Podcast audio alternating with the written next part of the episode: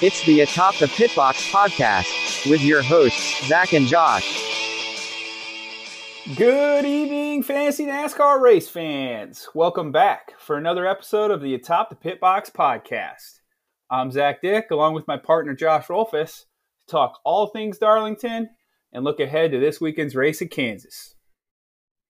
All right, so we got episode 2. We're back. So we got some people listening, and so we're decided we're gonna do this again. So thanks for joining us, and we're glad that you're tagging along with us as we review this race and get into how it impacted NASCAR, our fantasy NASCAR league. So thanks for listening. So we got the Twitter handle for everyone to follow at NASCAR Norton. That's going to be live tweeting the standings, most races, NASCAR information throughout the week. So definitely worth a follow at NASCAR Norton. And the man behind the Twitter handle is Justin Norton. So big props to Justin Norton for handling all that data for us and sending out those weekly emails. So one thing that we had got some feedback on with the first episode was that it would be nice to have interviews with people from the league.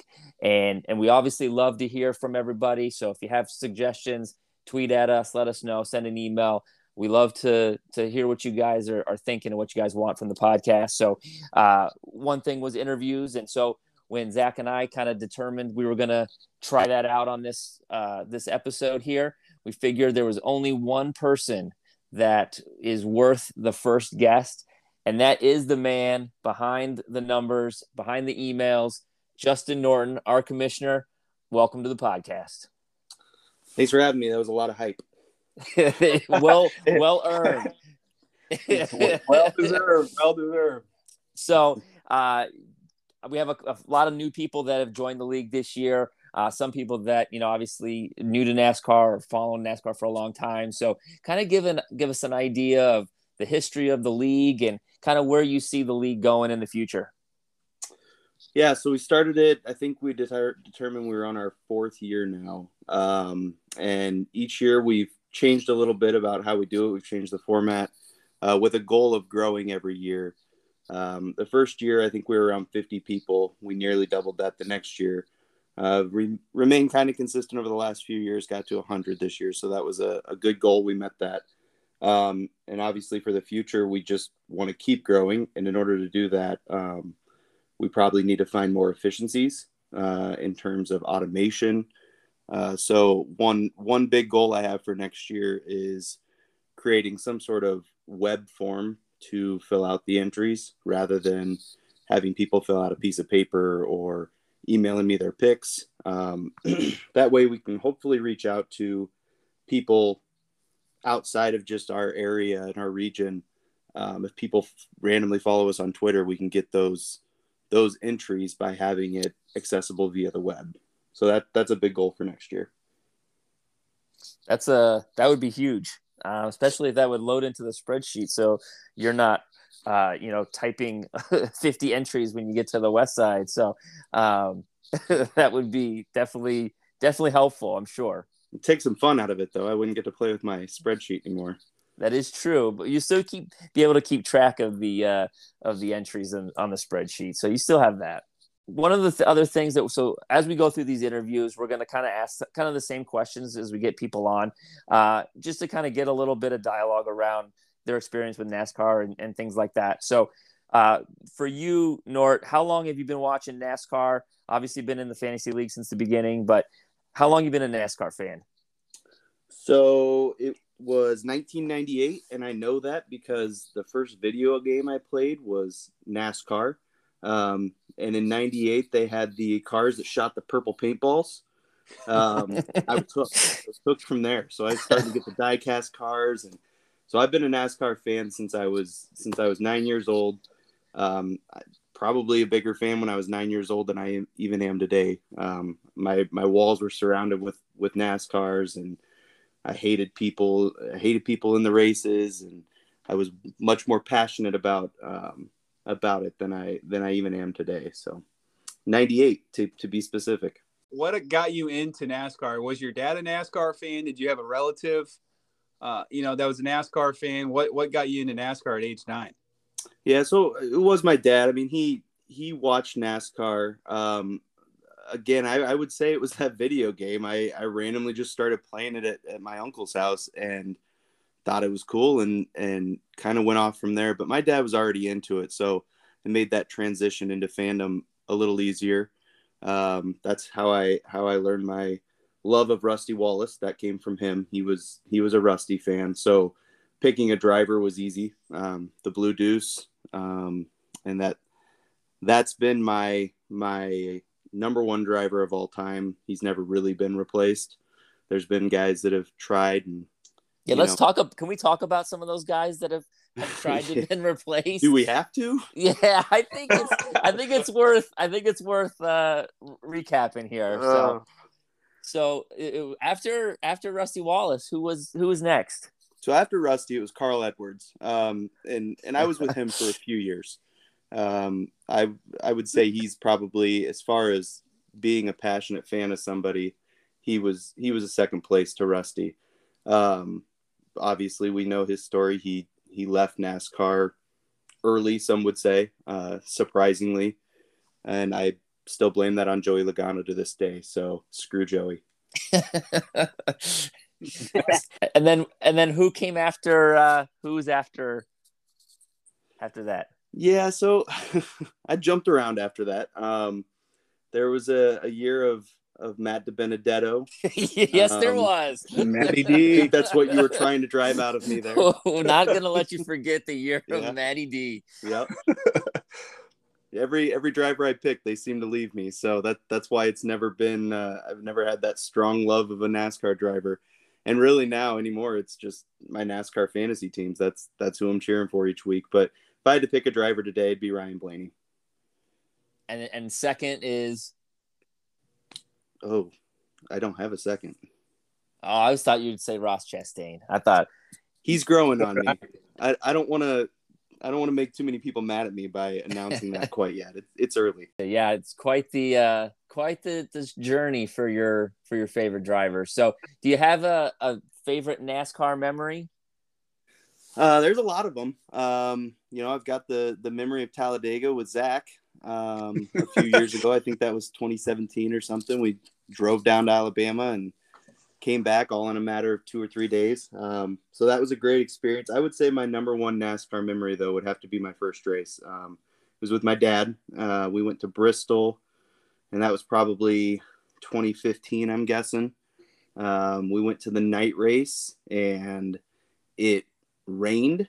There was a rain delay, and we got to watch these storms come over the mountain, drink moonshine behind the grandstands, and they still got the race in that night. So that was another disappointing Carl Edwards race. He led most of the race, and Denny Hamlin ended up pulling that win off. So my first NASCAR race, I had a chance to see my favorite driver win, and instead Denny Hamlin pulled it off. So he's always been on my shit list as well. Now I hate to bring this up, Norton, but what happened at Talladega? You don't hate to bring this up, Zach. Talladega. So Edwards, again, had a chance. Going around turn 2, I think, on the last lap. Spins out. I wish I could blame it on somebody that time. I think it was just him on his own. And to make matters worse, I'm sitting there watching with a Dale Earnhardt Jr. fan, and Dale Earnhardt Jr. wins the race. So I took my marbles and I left the track and went and pouted in the car and waited for you guys to join me. and that is a true story. I was there at the stand celebrating for probably 30 minutes after the race. Now you know why it's not my favorite memory. Where did Justin go? I think he stormed off, and sure enough, about 45 minutes later, he comes walking to the car. Yep. It's true. That's a good one. So last question, you've been in the fantasy league obviously since the beginning, as you started it. Is there any personal rivalries, anybody that you're competing with on the side that you kind of want to shout out? Well, you guys, fair. You guys both have multiple teams, so I want to beat all of them. And really, I'm kind of sick of seeing all the Rolfuses up towards the top 10. So any of those guys, nice. I'd be fine to see drop off because I get to hear from them. And then I got to compete against my dad and some of the past successful people in NASCAR fantasy. Dan Grable comes to mind. He had a year where he finished first and third. So anytime we see him not in the money, that's successful because I'm the guy that gets to pay him. Fair enough. So thank you, Nort, for coming on the podcast. We really appreciate you taking time to talk to us. Any final thoughts for everybody out there? No, thanks for having me on. You guys are doing a good job. Hopefully this builds some interest and we keep growing this league. Thanks, guys. Thanks, Justin. We're going to jump right into the race recap here. So this race started pretty rough for Keselowski. His car was not in good shape. And Kurt Busch had a near same issue that Hamlin almost had last week, where his left rear tire, when he was coming out of the pit, the tire wasn't attached, and it literally took the crew chief jumping on the car, the hood of the car, to stop Kurt Busch from leaving the pit box. But he does get that tire on and did lose a lot of spots, but could have been a lot worse. And then we saw Larson spin out. So he worked his way back up. He started in the rear, worked his way back up, and spins out. And Logano was the stage winner. So pretty good first stage. We had Larson, Harvick, and Elliott all start at the rear for various issues. And they finished 13th, 14th, and 15th. So pretty good push from those three drivers. And a pretty entertaining first stage of Darlington. Yeah, and for stage two, Larson had his engine problem. Was the first DNF of the day. It seems like he's just feast or famine this year. He either finishes top 10 or he finishes toward the back of the pack. So he was the first car out with the engine issues. Chastain and Truex picked right back up where they left off last week. It seems like those two were just battling right next to each other for most of the race, and they couldn't get away from each other. That's a fun one. That's a fun battle, though. I just want to say that's a really interesting dynamic between a really nice driver, somebody that is well respected as just a nice person in Truex, and then there's Chastain, who, honestly, he's kind of driving with a chip on his shoulder with this Trackhouse Racing and, kind of not being taken serious, and how good were they going to actually be? So I've really enjoyed these last couple races I know some people are hating on Chastain's driving and talking about how it's going to come back and bite him in the future. But I, for one, am enjoying it. Yeah, no, I agree with you. And I think as you watch, at stage two, you could definitely tell Chastain was giving Truex a lot of room. He did not want to have another run in with Truex, especially after what happened last weekend. So definitely fun to watch those two still go at it. And they both have fast cars. I mean, Chastain obviously he's won and he has some better finishes than Truex, but overall those two cars, are toward the front, majority of each week. So it's going to be fun to see how that, plays out the rest of the year. Toward the end of stage two, Keselowski, I can't remember if he had a tire issue or what, but he hits the wall, spins, and unfortunately Kyle Busch, there was nowhere for him to go, and he caught the left front of his car, and he wasn't too happy. He broke some suspension pieces, and basically drove the car down pit road. And instead of pulling in the garage, he just parked it there and walked away. And there's more of a story there.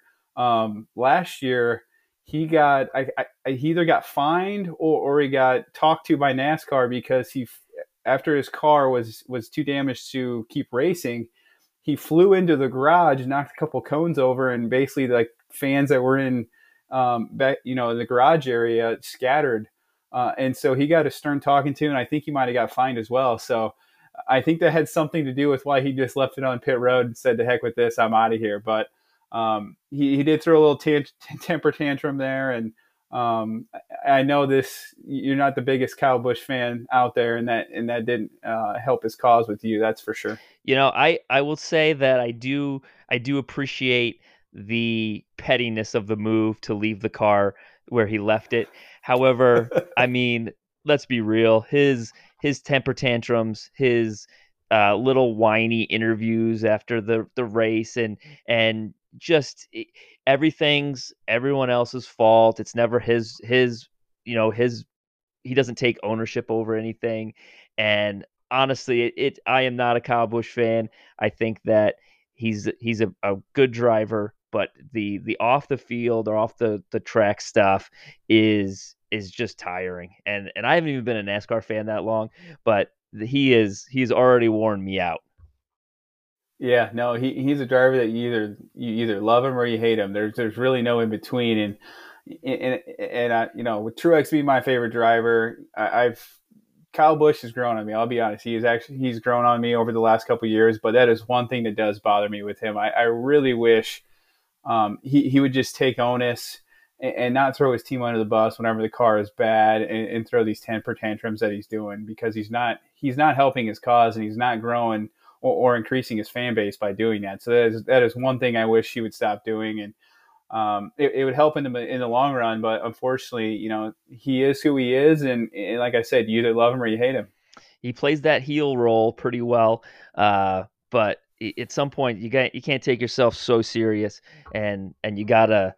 You can't just whine about it every time. And it stuff happens to every driver every week where, you know, a lot of things they can't control. And it's just, it seems to be a bigger deal with him. So, not going to cry or shed a tear if I see, the old 18 getting hauled into the garage. And unfortunately I have him on both my fantasy teams. So again, he's grown on me in the last couple of years. So I hope he does well, but I really wish he'd stop doing that. But, to end stage two, Chastain picked up the stage two victory for all you fantasy teams that have him on your team that helped the cause with the stage win.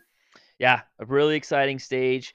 And then we jump to the final stage, and the stage continues with some hard racing from Chastain and up at the front, and just kind of pushed his car too hard, spins out, and his day is done. Hamlin, another crazy race for Hamlin, where he kind of started at the back and worked his way up, and he was racing at the front, and another pit issue dropped him to 15th, and they came out and said that there was an issue with the gun button on the gun or something to that effect, but just another terrible day from Hamlin's pit crew. Then we had the wreck with Truex, Kurt Busch and Wallace and Custer. That wreck happened coming out of turn two, and there was multiple times coming out of turn two that, you know, either a driver spun, such as Chastain, he spun in turn two. I believe Larson, when he spun, was coming out of turn two as well. And then you have Truex coming out of turn two. If you remember, it was on a restart, and he went into turn one, and he tried to get up and into the high lane and clear his guy, but he couldn't, so he kind of got pinned in the middle. And then Harvick came up in front of him, and I don't know if it took the air off the nose of his car or what happened, but then chaos ensued. Unfortunately, you got your two 23-11 drivers with Kurt Busch and Bubba Wallace that were involved, and that's the second time that I can remember this year where both cars were taken out in the same wreck at the same time. So unfortunate for those guys, but it just seemed like turn two at Darlington is the tricky corner. For sure, that was that did see a lot of action yesterday.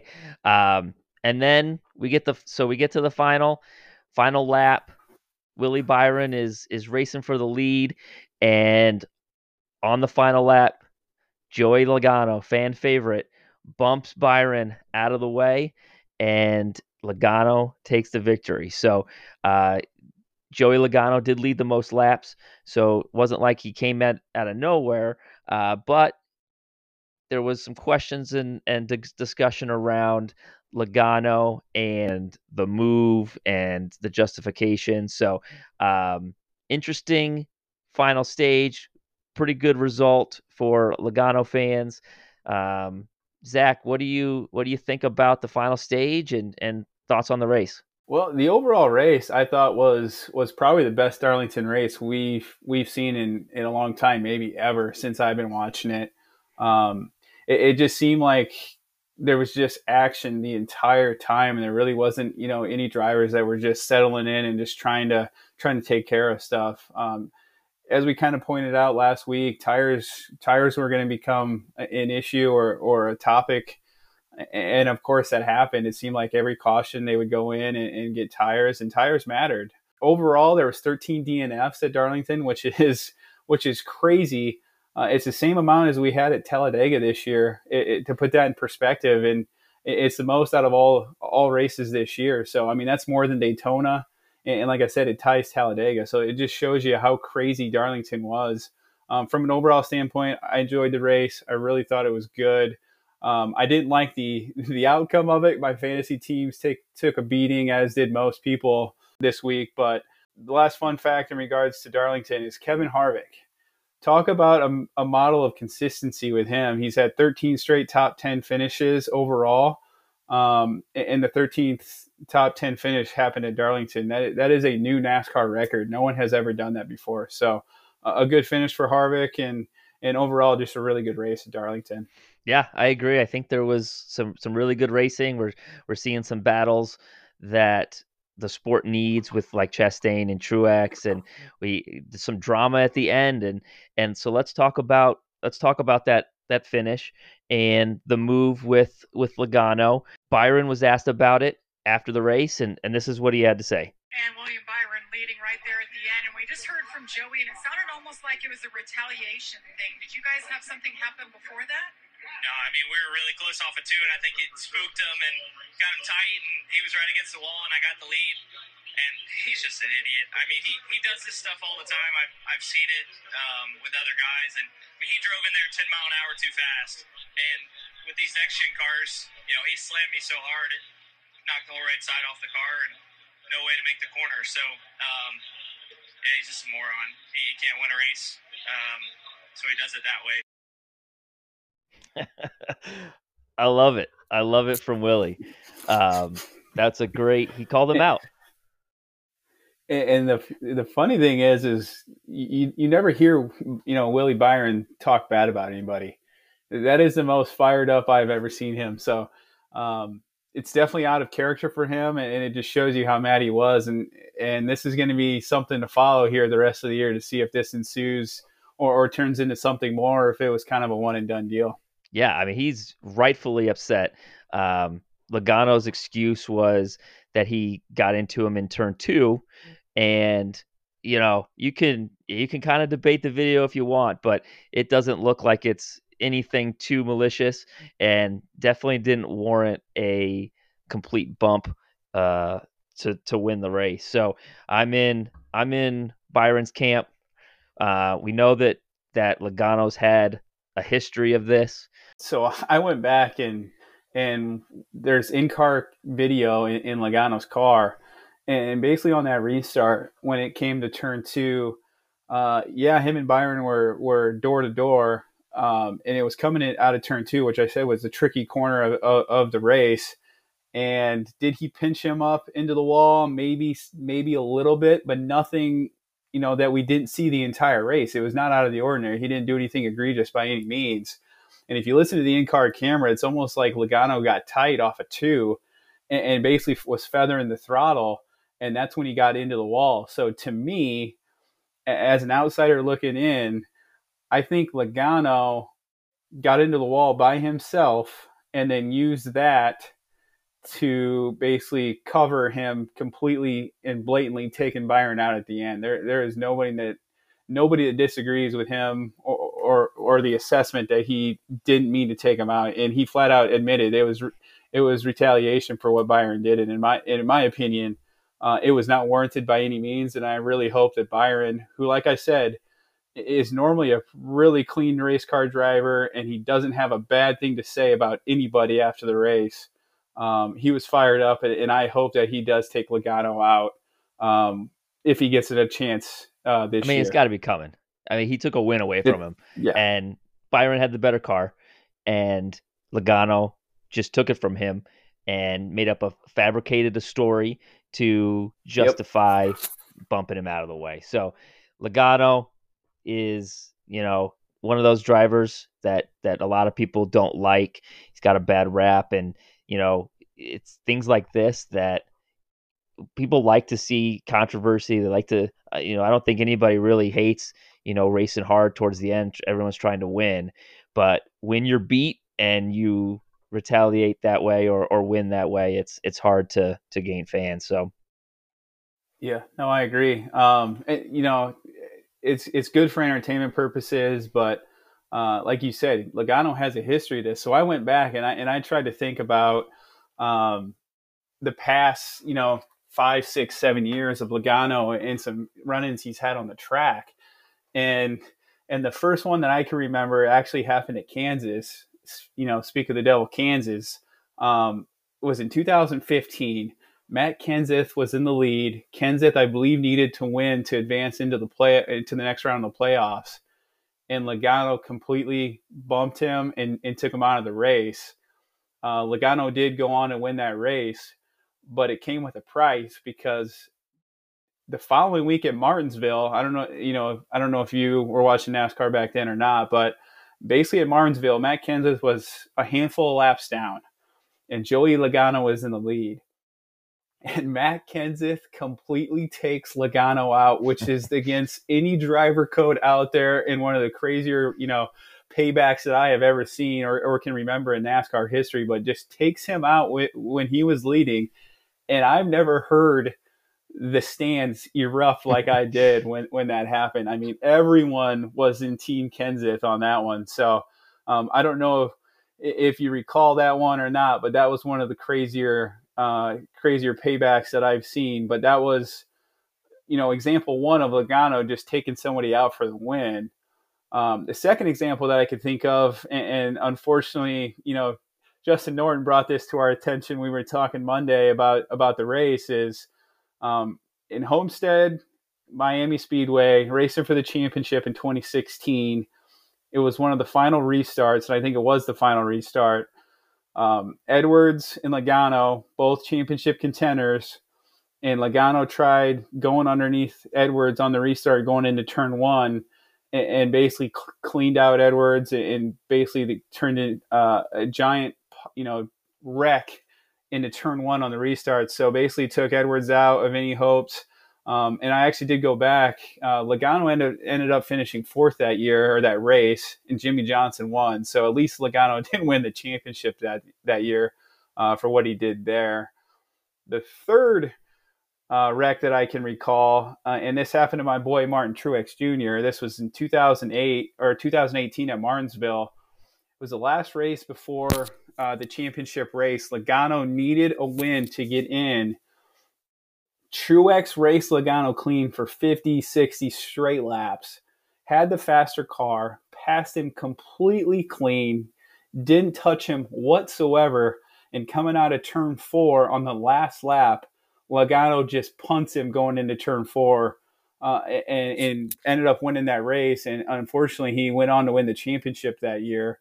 But that was the third incident that I recall. And the fourth and final incident was, you know, him wrecking Willie Byron at Darlington. So he's got a target on his back now. I think he already had one, but with how aggressive he is at these races and basically just blatantly wrecks guys to win, I hope he gets payback. And Logano, he's not earned any fans with doing what he, you know, has done.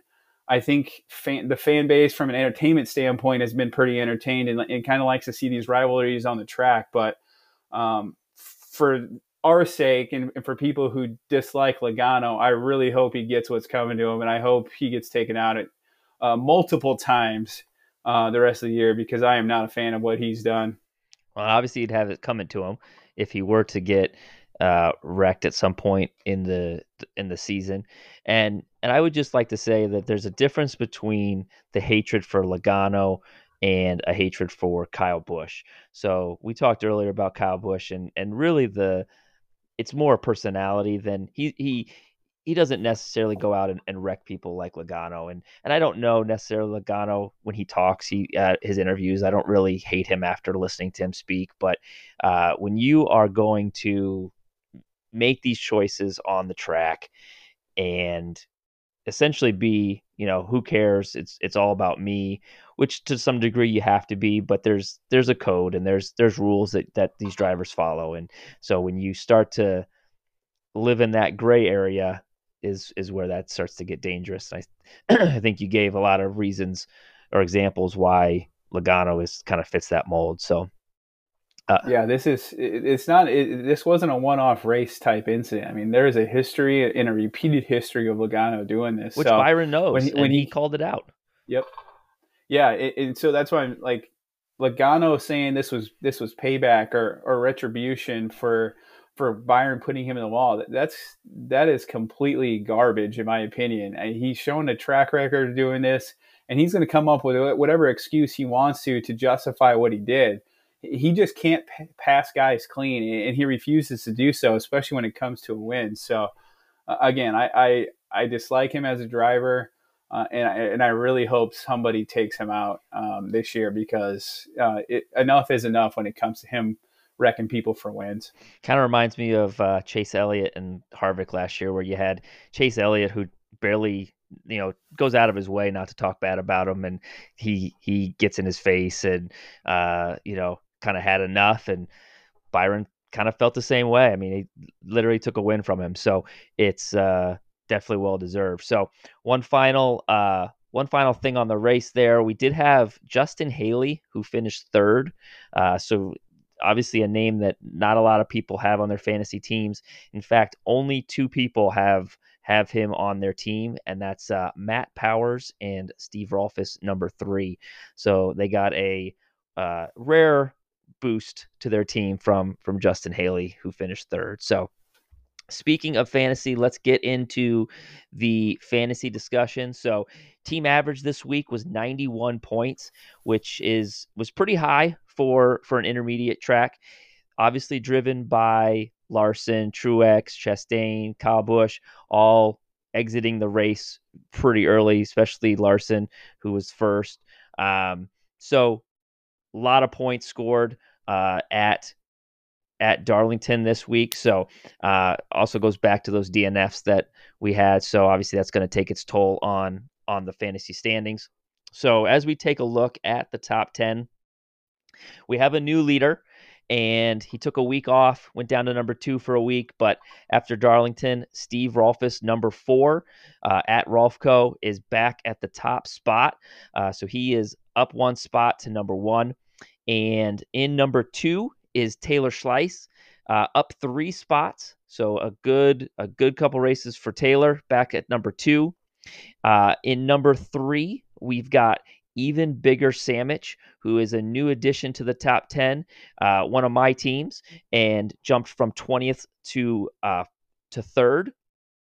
Another team that moved up 3 spots is Dennis Musich, is up to number 4 from number 7. Number 5 is a new addition to the top 10, Don Brockman, who was in 12th last week, moves up to number 5. Fast Eddie is in number 6, moved up 3 spots. Adam Holtz dropped 4 spots to number 7. Number 8 is down 7 spots, and that's my other team, Bigger Samich, down 7 spots to number 8. Number 9 is Tracy Norton, Tracy Norton, number 1, sorry, falls 1 spot to number 9. And the 10th place spot for the week goes to Justin Norton, number 3, who moved up from 13th.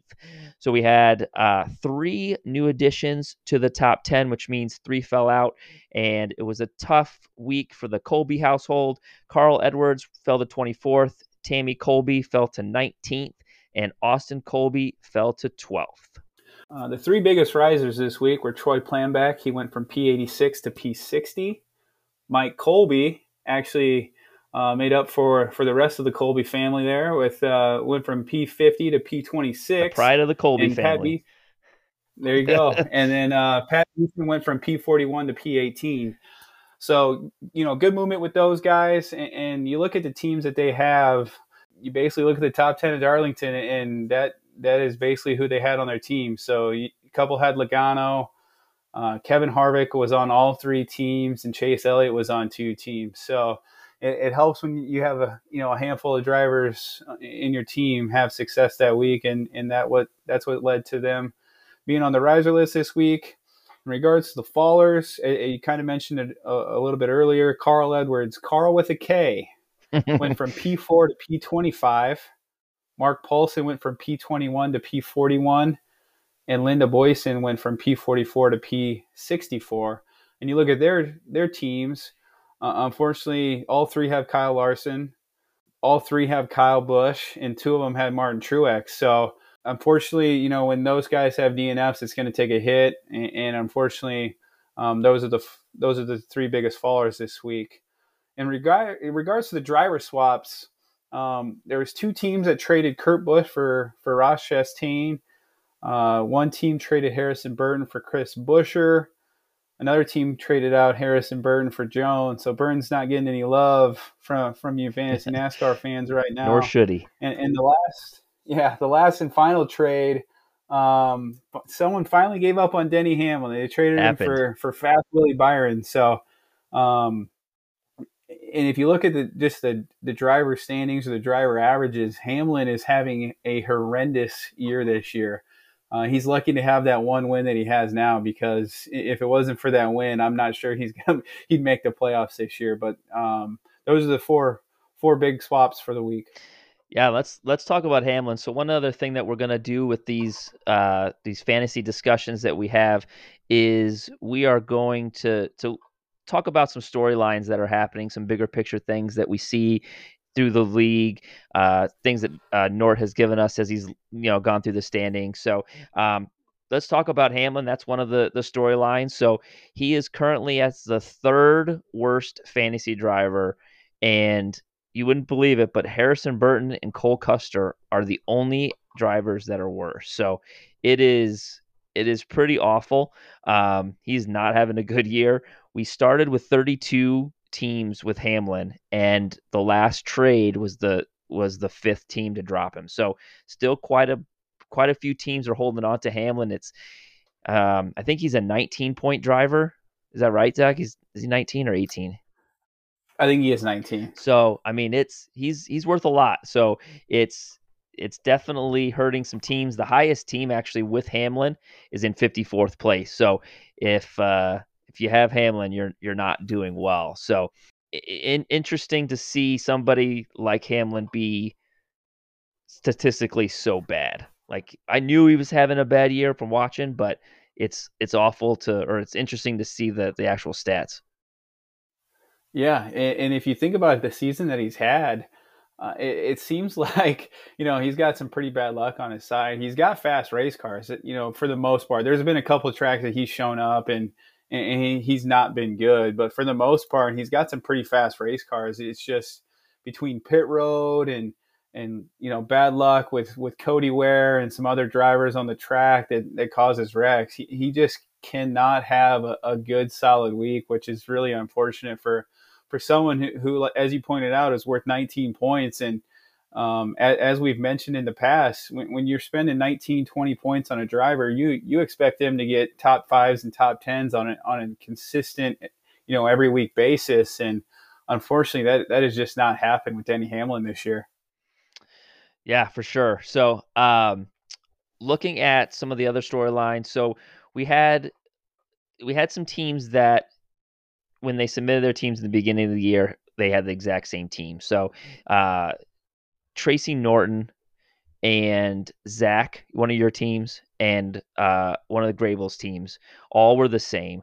And Tracy Norton dropped Kyle Larson for Byron, which you may remember we talked about on the podcast last week. And apparently he took offense to us, bringing that up and questioning that. But I stand by it. I don't think that's a good trade in the long run, but that was last week. So, but it's interesting because after 2 weeks of that trade, of him trading that out, they actually have the same points.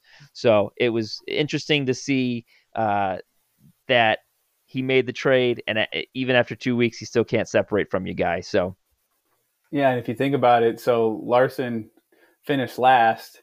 Byron, you know, was battling for the lead, so it looked like a pretty good trade, you know. To this point, he then gets taken out. I still think he finished 12th or 13th, so it wasn't like a disastrous day for him. But as you mentioned, I still don't like that trade. We'll see how it plays out, but I still think Larson is going to be the better driver of the two to finish the year, but we'll see how that goes. Yeah, it's definitely going to be one to watch, and we had word that Tracy Norton was not very happy at Logano when he bumped him out of the way. So the last thing that we're kind of keeping an eye on is we thought it would be fun to do kind of a Rookie of the Year watch, and this would be any team that this is their first year in fantasy NASCAR. So we had 18 total new teams this year. The leader of Rookie of the Year is Robert Schaefer, number one, who's currently in 13th place. So pretty good showing from a rookie. I do happen to know he's my uncle, and I happen to know he is a very big NASCAR fan. So not surprised to see him doing that well. But in second place for the rookies is Eddie Bajor, who is a buddy of mine from New York who just got into NASCAR this year. So like to see that. And then third is JP, who is in 30th. So we convinced him to be in the league this year, and he's a huge Chase Briscoe fan, and he's doing well in 30th place. Brad Larson is another rookie, another guy that we work with. He's in 35th place. Keeley Park is in 36th and is tied with another one of our coworkers, Chance, with his Busch and Busher team. Fantastic name. Fantastic name. I love that name. Might be one of my favorites in the league, but it's fun to see these new guys or gals enter the league, and it's fun to see them out there, you know, battling for a playoff spot their first year in the league. So yeah, so just a reminder, we're getting to the All-Star break where swaps have to be completed. That's after this week in Kansas. And then we have just, I think, 13 more weeks before the playoffs start. So top 24 teams make the playoffs, and we'll keep an eye on that when we get closer to it, but it will be here sooner than later. So that's about it for the storylines. Anything else, Zach? No, that's all I got there. Okay. If you're good, we'll jump right into the race preview fun facts for this week at Kansas. Yeah, let's do it. All right. So this is a segment that we started last week. This fun facts. We'll continue it. There's not as many interesting stories here. Hold on. Kansas, let me just interrupt you here and let you know that I thoroughly appreciated and enjoyed last week's facts. As a newer NASCAR fan, I still have a lot to learn about the sport, and the minnow, the pond fact, they talked about it on the broadcast. I had some background.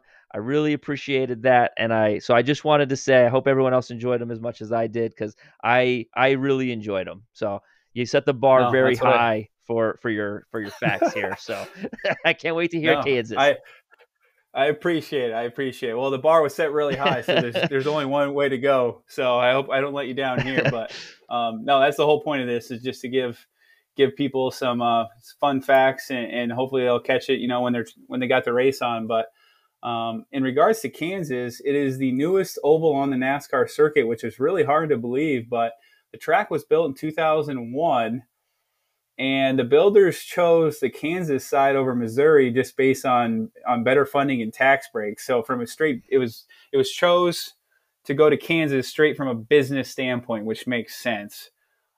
If you've been to Kansas or you watch the race on TV, you'll notice that they have the Hollywood Hotel and Casino in Turn 2.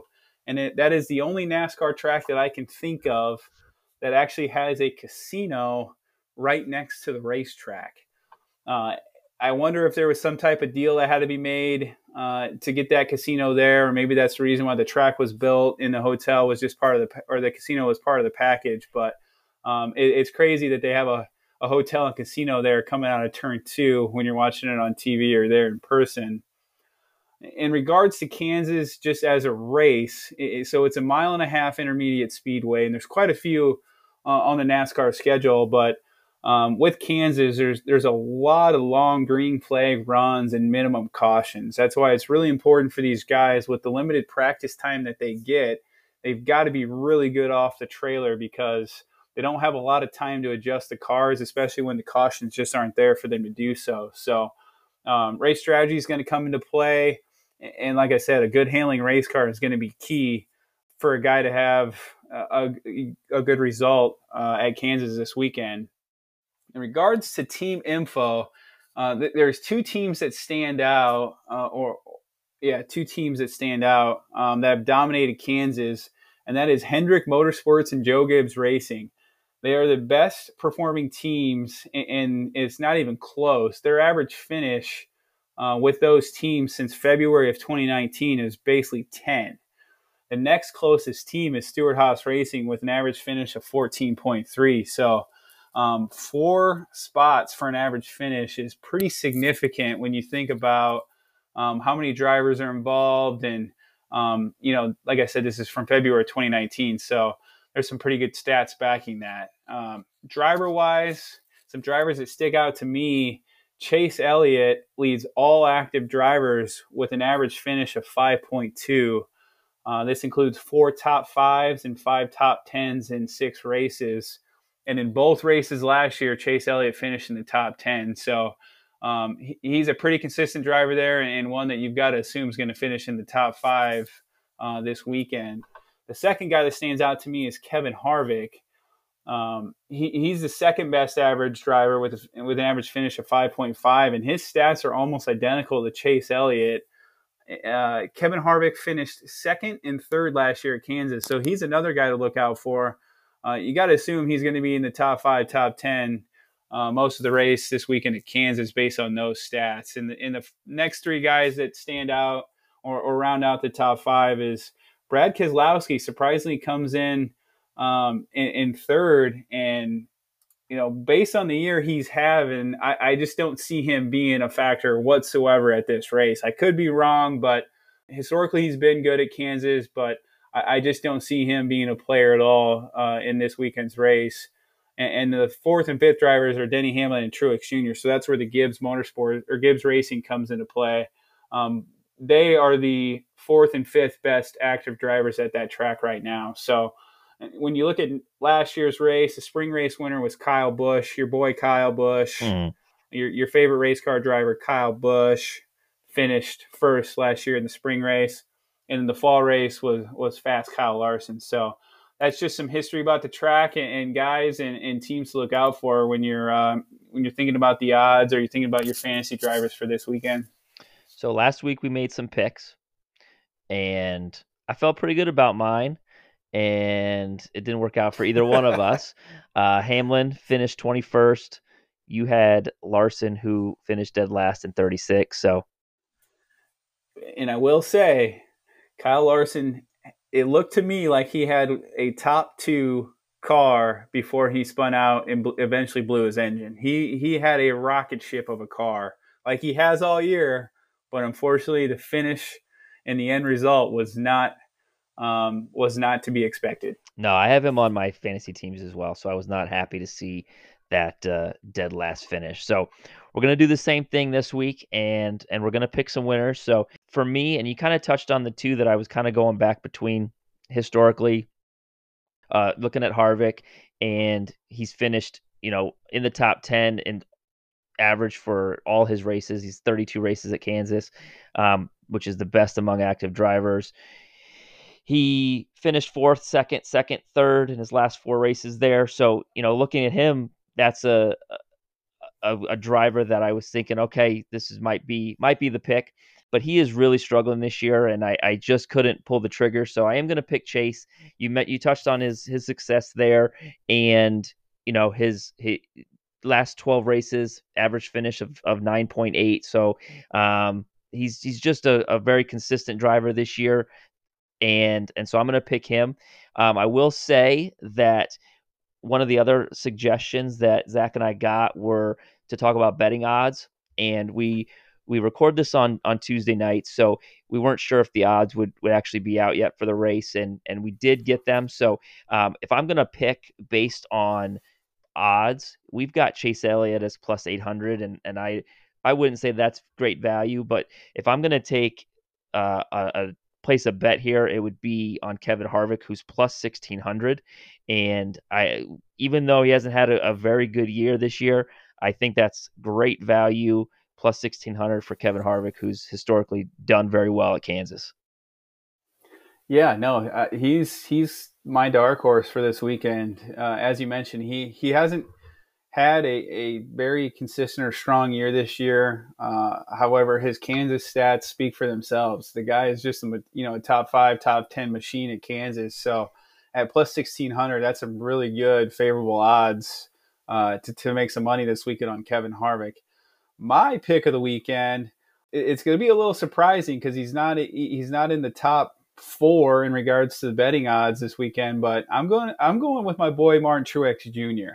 If you look at his last 4 or 5 years historically, he is a machine and a model of consistency on these intermediate racetracks, these mile-and-a-half racetracks.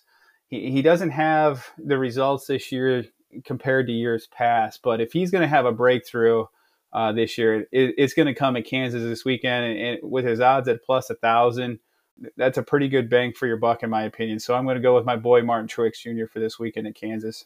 Yeah, I think that those are 2 really good picks. I think that the odds are that high for them because they just don't have the wins either historically or even recently that justifies the odds like Kyle Larson at plus 700 or Elliott at plus 800, even Denny Hamlin at plus 900. So I think the odds makers are taking that into consideration, and I think that still some very good value with those 2 picks. So, yep, no, I agree. And as we mentioned earlier, again, this podcast is for all the listeners out there in the fantasy league. So if there's anything more that you guys want us to talk about or add or something that interests you, definitely tweet us at the Twitter handle or send us an email, and we'll definitely be sure to add it to our daily or weekly lineup in regards to what we talk about on this podcast. Yeah. Like Zach said, we make it for you guys. So we want to make it as entertaining and informative as possible. And your input is part of that. We will continue to ask for people to come on the podcast and kind of tell their NASCAR story and kind of get to know everybody. We enjoy the friendly rivalry amongst teams and trying to, beat your buddy or, finish higher than some of your friends. So hopefully this podcast provides a little more value than just an email that we've done in the past, and get you guys, involved and interactive with the league and make it a little more fun for everybody. And as we try to grow this thing. So thank you for listening. Thanks for Justin Norton for joining earlier. Appreciate his time, and thanks Zach for doing that this week. And it's been fun, and I can't wait to watch Kansas. It's going to be fun. Can't wait.